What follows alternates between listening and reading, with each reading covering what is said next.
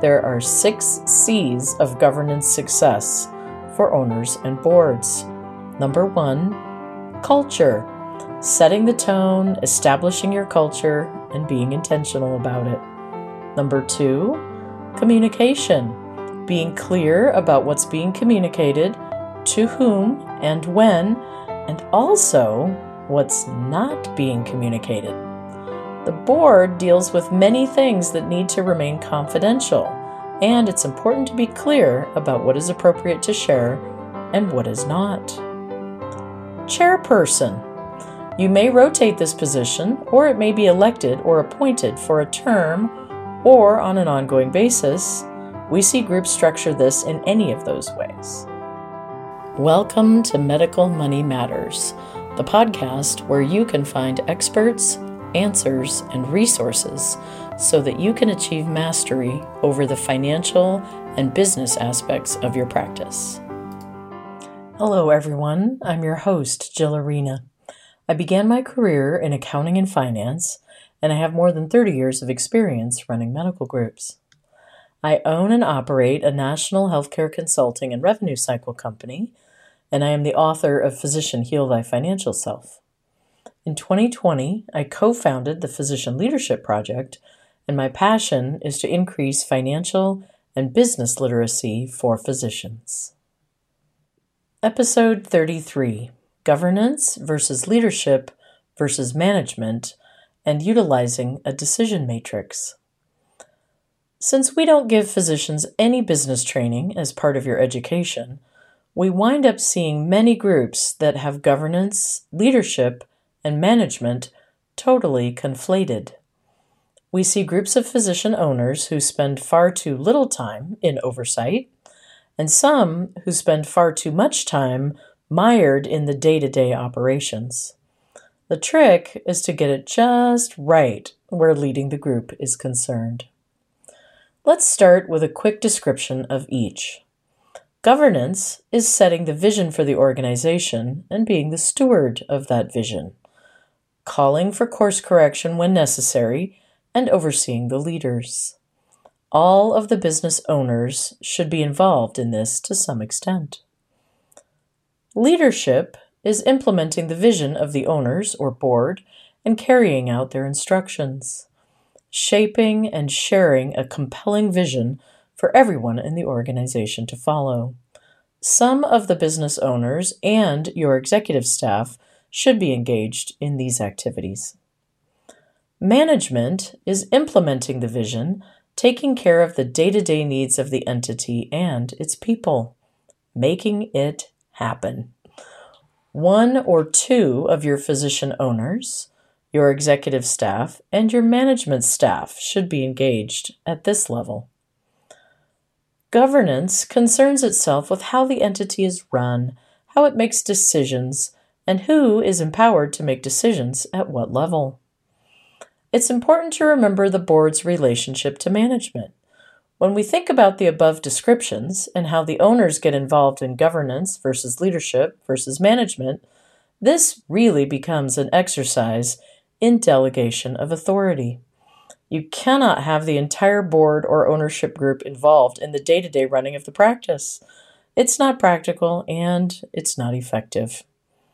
The board should vest the management team with authority over financial and internal controls and the implementation of those.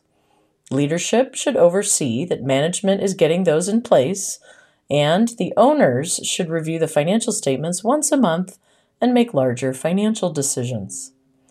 Leadership should work on budget creation and oversight, and the board should approve the budget or request changes. Management's role is to manage the operations within the approved budget and to explain any variance from the budget, as we discussed way back in episode number three. In some groups, we observe that the owners or partners have abdicated much of the oversight, which is risky.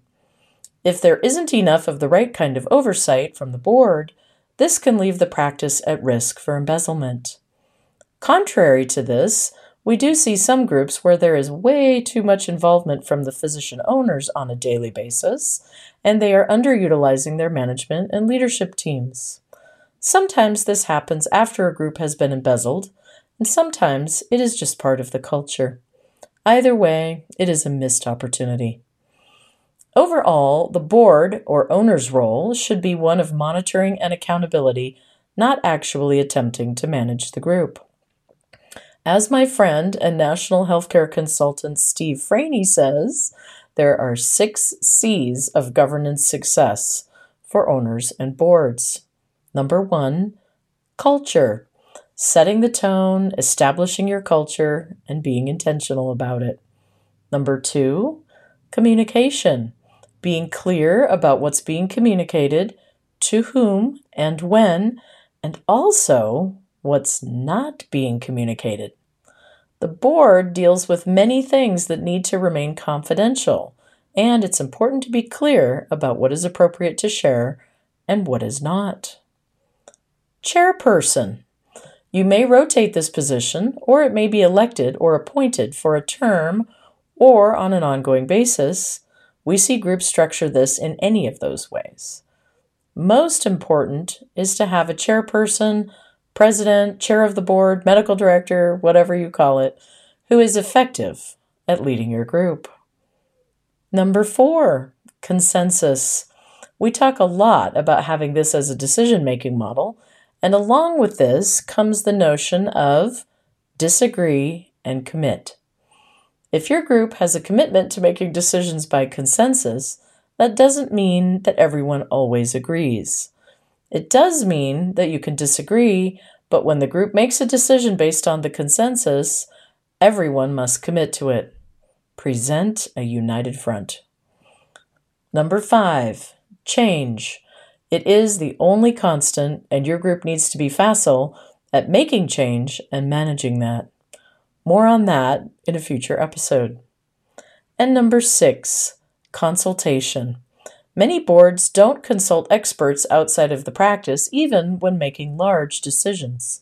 We highly recommend using ex officio members of your board, like your practice accountant or attorney, or a consultant or other trusted advisor.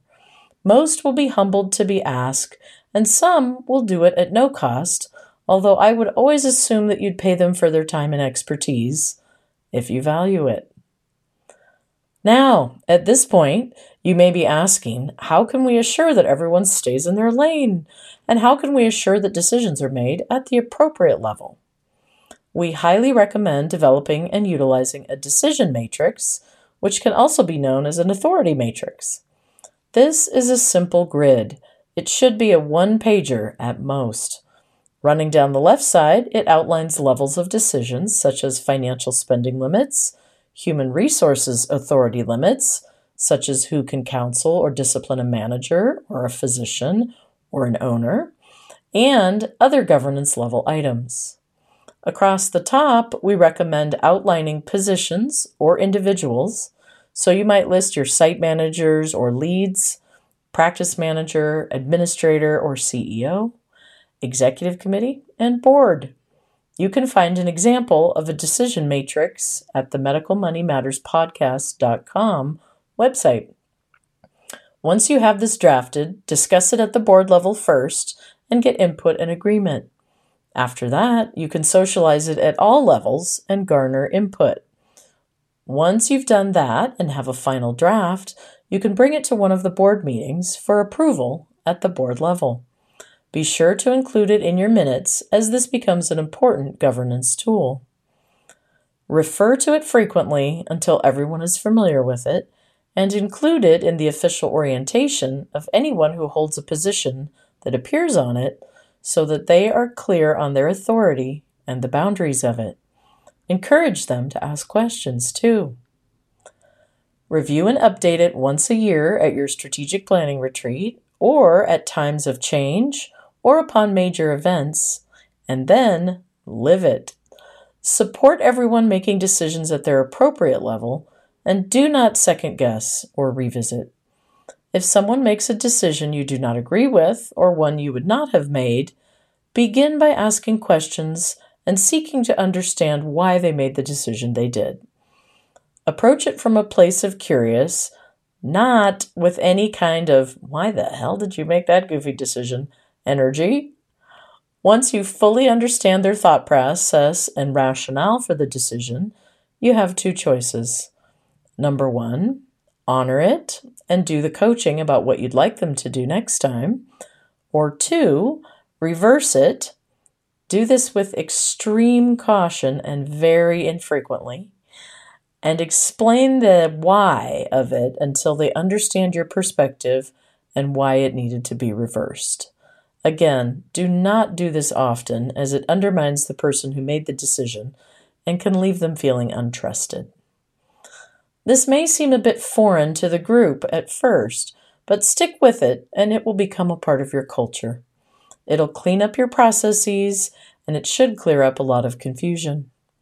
After a while, You'll wonder how you ever got along without one. Join me for our next episode where we'll do a deeper dive into appropriate oversight by practice owners. You can find more information online at medicalmoneymatterspodcast.com and you can subscribe to the Medical Money Matters content website for physician leaders to find budget templates and many other tools. We've included those links in the show notes. As I like to close out these podcasts, congratulations on taking the next step in your professional development and for making the commitment to learn about the financial and business aspects of your practice.